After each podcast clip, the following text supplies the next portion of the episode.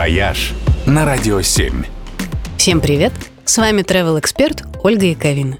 В ближайшее время страна, известная нам как Индия, может стать Бхаратом. Специальная сессия парламента по этому поводу началась в понедельник.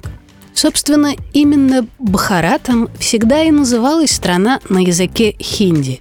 Но в мире она стала известна под тем именем, которое ей дали англичане – те годы, когда Индия была колонией Великобритании. И вот это напоминание о колониальном прошлом нынешним индусам неприятно.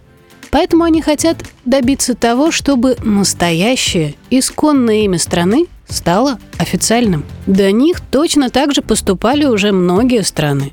Бирма, например, стала Мьянмой, Цейлон – Шри-Ланкой, Сиам – Таиландом, а Восточная Бенгалия переименовалась в Бангладеш – кстати, не всегда причиной для смены нейминга становится колониальное прошлое или революция. Например, в 2018-м король Свазиленда переименовал свою страну в Исватини, просто потому что старое имя королевства Свазиленд было слишком созвучно с английским названием Швейцарии – Свитзерленд. Ну а что, король может себе позволить.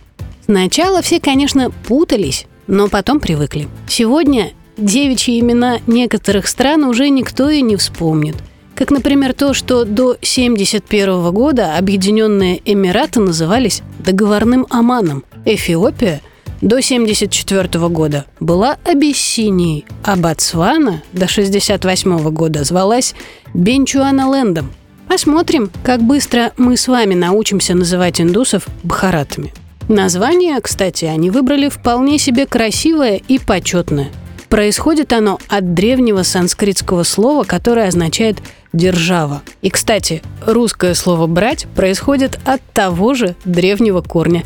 Так что у нас с Бхаратом много общего. «Вояж» только на «Радио 7».